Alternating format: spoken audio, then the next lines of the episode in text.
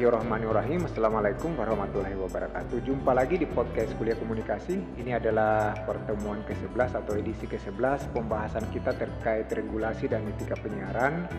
Dan pada pekan sebelumnya sebagai review kita telah mempelajari tentang tata cara, mekanisme, serta prosedur dan persyaratan yang harus ditempuh oleh lembaga penyiaran ketika mengajukan izin penyelenggaraan penyiaran atau IPP di Kementerian Komunikasi dan Informatika. Setelah kita memiliki izin atau memperoleh IPP dari kementerian, tentu kita sudah dapat melakukan produksi atau bersiaran, dan dalam bersiaran ini ada regulasi yang mengatur.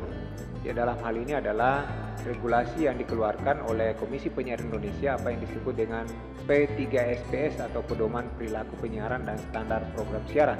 P3SPS ini merupakan regulasi yang wajib diketahui dan semua insan penyiaran harus tunduk pada P3SPS, dan tentu dalam P3SPS ini memiliki sanksi-sanksi yang apabila dilanggar, Komisi Penyiaran Indonesia akan mengenakan sanksi sebagaimana diatur dalam P3SPS tersebut. Perlu diketahui bahwa dalam Undang-Undang 32 Tahun 2002 tentang penyiaran, Komisi Penyiaran Indonesia diberikan kewenangan oleh negara untuk mengatur dan menciptakan regulasi di bidang penyiaran.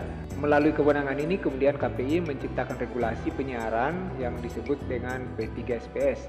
P3SPS ini pada dasarnya merupakan hasil rangkuman atau berdasarkan masukan dari berbagai kalangan masyarakat, baik akademisi juga organisasi kemasyarakatan dan para praktisi penyiaran, yang kemudian menjadi dasar bagi lembaga penyiaran dalam menyajikan program siaran yang berkualitas, sehat, dan bermartabat.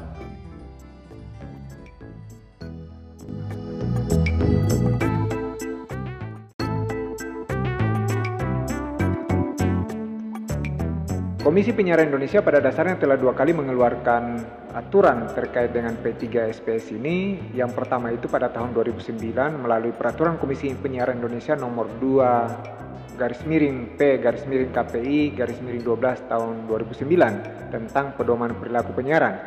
Dan setelah melalui masukan dari berbagai pihak, aturan ini kemudian direvisi dan menghasilkan apa yang disebut dengan P3SPS yang dikeluarkan oleh Komisi Penyiaran Indonesia pada tahun 2012 dengan nomor 01/P/KPI/03/2012.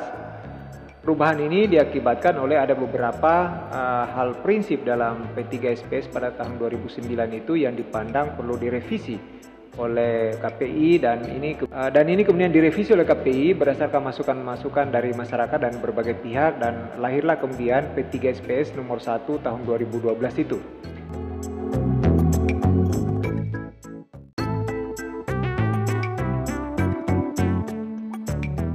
Jika kita cermati baik pedoman perilaku penyiaran dan standar program siaran atau P3SPS yang dilahirkan oleh KPI pada tahun 2009 maupun yang pedoman perilaku penyiaran dan standar program siaran yang dilahirkan oleh KPI pada tahun 2012. Pada dasarnya di dalamnya mengandung atau mengatur beberapa hal yang berkaitan dengan klasifikasi program siaran dan juga jam siaran bagi kelompok umur, khususnya bagi anak-anak, remaja, dan termasuk juga usia dewasa. Juga norma kesopanan juga diatur dalam P3SPS, termasuk juga perlindungan anak, privasi, kebebasan, pemberitaan yang benar, dan hal-hal lain. Selain itu juga melalui P3SPS ini kita akan melihat beberapa regulasi yang dibuat oleh KPI atau aturan yang wajib kemudian sekali lagi dipedomani oleh seluruh insan penyiaran, yaitu berkaitan dengan penyiaran atau konten siaran yang berbau kekerasan, seks, dan pelecehan, juga termasuk konten-konten siaran yang mendorong penggunaan nafsa atau kemudian narkoba, alkohol, dan rokok itu di dalam aturan tersebut dilarang. Aturan lain yang diatur dalam P3SPS kalau kita cermati adalah berkaitan dengan larangan konten-konten siaran yang kemudian menyinggung persoalan suku, ras, dan agama, dan juga aturan terkait larangan konten-konten yang berbau supranatural, korupsi, dan judi. Memang kemudian dalam prakteknya aturan-aturan ini masih biasa kita temukan dalam konten-konten siaran di tanah air. Karena itu tidak heran setiap tahun nyaris puluhan oleh KPI menyetop atau melarang program-program siaran yang dilakukan oleh lembaga-lembaga penyiaran.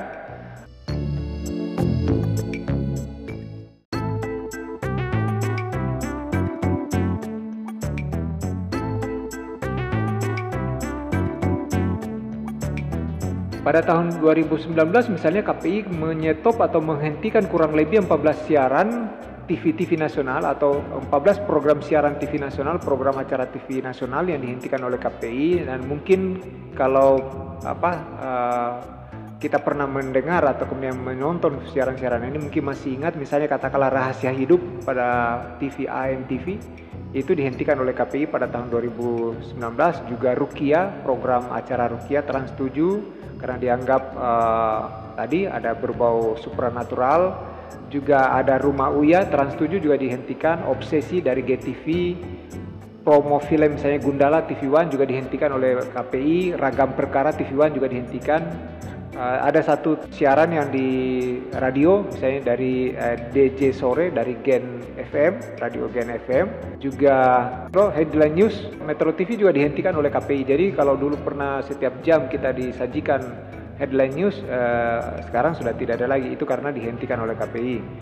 Alasan dari KPI sebagaimana disampaikan oleh Wakil Ketua KPI Pusat Mulyono Hadi Purnomo pada saat itu, pada tahun 2019 itu, penghentian yang dilakukan oleh Komisi Penyiaran terhadap program-program sebagaimana saya sebutkan, program acara televisi dan radio itu karena berkaitan dengan muatan kekerasan, juga adegan kesurupan yang dianggap mengada-ngada, juga termasuk adegan horor, pemanggilan arwah tadi semacam ruqyah, termasuk juga konflik pribadi, dialog dan gerakan sensual yang dianggap tidak pada tempatnya untuk ditampilkan dalam program acara TV nasional atau konten penyiaran Indonesia.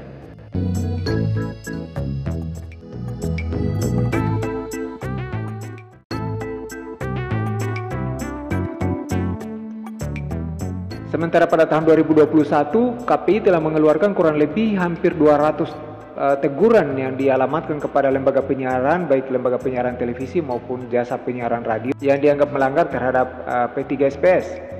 Dan KPI juga selain menegur terkait dengan kepatuhan lembaga penyiaran terhadap P3SPS, juga berkaitan dengan temuan KPI sekitar 37 program acara yang diselenggarakan oleh atau dilaksanakan di lembaga penyiaran, khususnya penyiaran televisi. Banyak yang tidak mengindahkan protokol kesehatan berkaitan dengan pandemi COVID. Ini juga menjadi sorotan pencermatan dari Komisi Penyiaran Indonesia.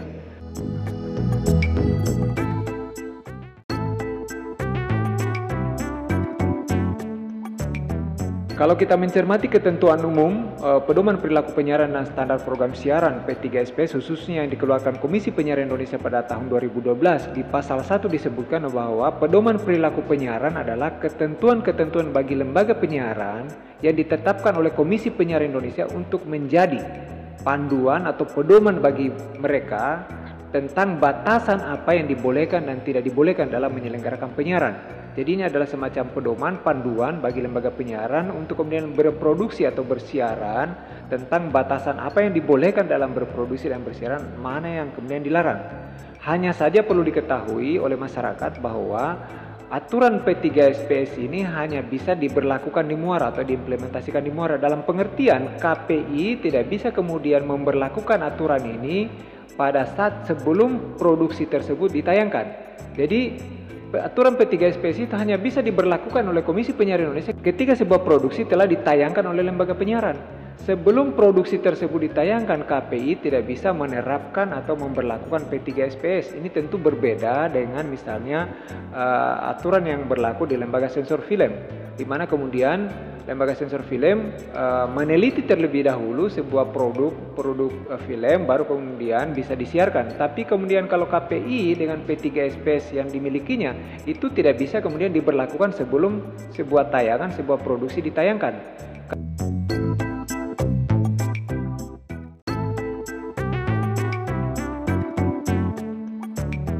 Kelemahan ini banyak mendapat sorotan dan tanggapan dari masyarakat yang menginginkan KPI bisa lebih proaktif, berada di hulu, lebih leluasa berada di hulu sebelum tayangan atau sebuah produksi ditayangkan atau disiarkan oleh lembaga penyiaran. KPI terlebih dahulu mencermati produksi atau program acara tersebut sebelum ditayangkan. Namun perlu diketahui bahwa yang pertama adalah secara teknis agak sulit KPI melakukan hal seperti ini karena jumlah mereka yang sangat terbatas, di mana untuk KPI pusat atau anggota KPI pusat hanya berjumlah 9 orang, sementara KPI daerah atau KPID itu berjumlah 7 orang. Bayangkan mereka harus mengawasi produksi lembaga penyiaran yang jumlahnya ribuan.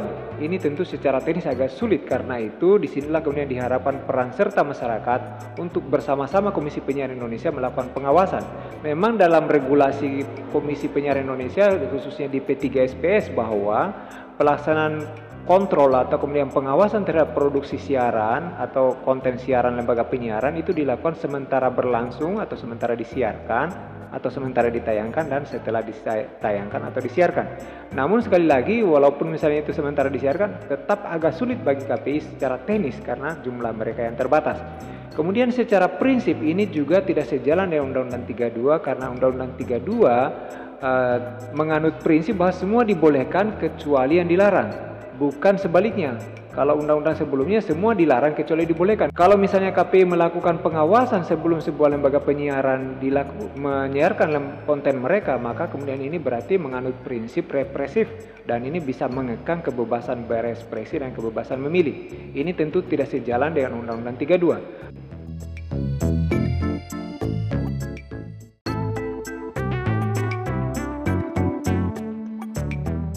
Jadi ada dua alasan Komisi Penyiaran Indonesia tidak melakukan pengawasan konten siaran sebelum siaran tersebut ditayangkan, atau tidak melakukan sensor. Sebagaimana Lembaga Sensor Film Indonesia sebelum ditayangkan sebuah film itu terlebih dahulu dicermati. Ini tidak dilakukan oleh Komisi Penyiaran Indonesia karena pertama alasan teknis, jumlah mereka yang sangat terbatas dibanding jumlah produksi siaran dari lembaga penyiaran yang jumlahnya ribuan. Secara teknis tidak mungkin. Kemudian yang kedua yang paling penting adalah secara prinsip memang Undang-Undang 32 tidak menganut semangat sebagai undang-undang yang represif yang sebagaimana undang-undang sebelumnya. Undang-Undang 32 menganut semua dibolehkan kecuali yang dilarang. Sebelumnya adalah semua dilarang kecuali yang dibolehkan. Karena itu tidak ada kemudian pengawasan terhadap konten-konten siaran sebelum konten siaran tersebut disiarkan atau ditayangkan.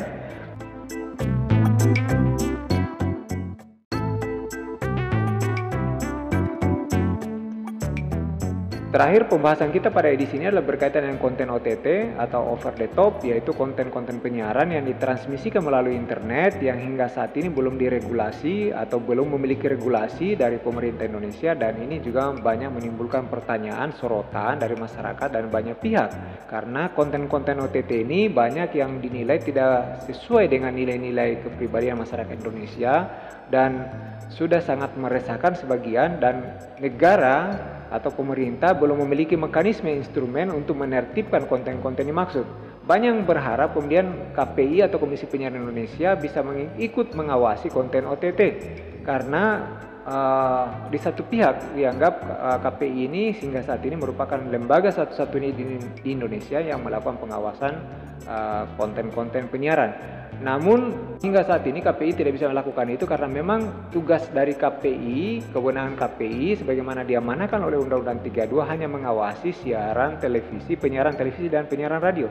KPI tidak memiliki kewenangan untuk menyensor atau mengawasi produksi tayangan yang di luar dari rezim Undang-Undang 32. Sebagaimana sudah dijelaskan, internet tidak masuk dalam rezim Undang-Undang 32. Inilah kemudian menjadi sorotan juga karena di satu pihak Komisi Penyiaran Indonesia begitu getol, begitu sangat sangat serius dalam penertiban konten-konten siaran di ranah penyiaran.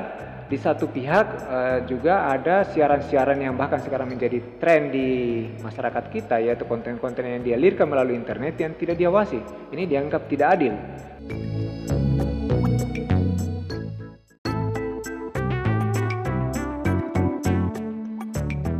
Kondisi ini sangat menyulitkan atau kemudian membuat lembaga-lembaga penyiaran Indonesia baik televisi maupun radio menghadapi tantangan yang sangat luar biasa untuk bisa tetap eksis dan survive di tengah tren penyiaran atau kemudian kecenderungan masyarakat konsumer penyiaran saat ini yang mulai bergeser dari model penyiaran konvensional televisi dan radio ke model-model penyiaran yang sifatnya OTT atau over the top.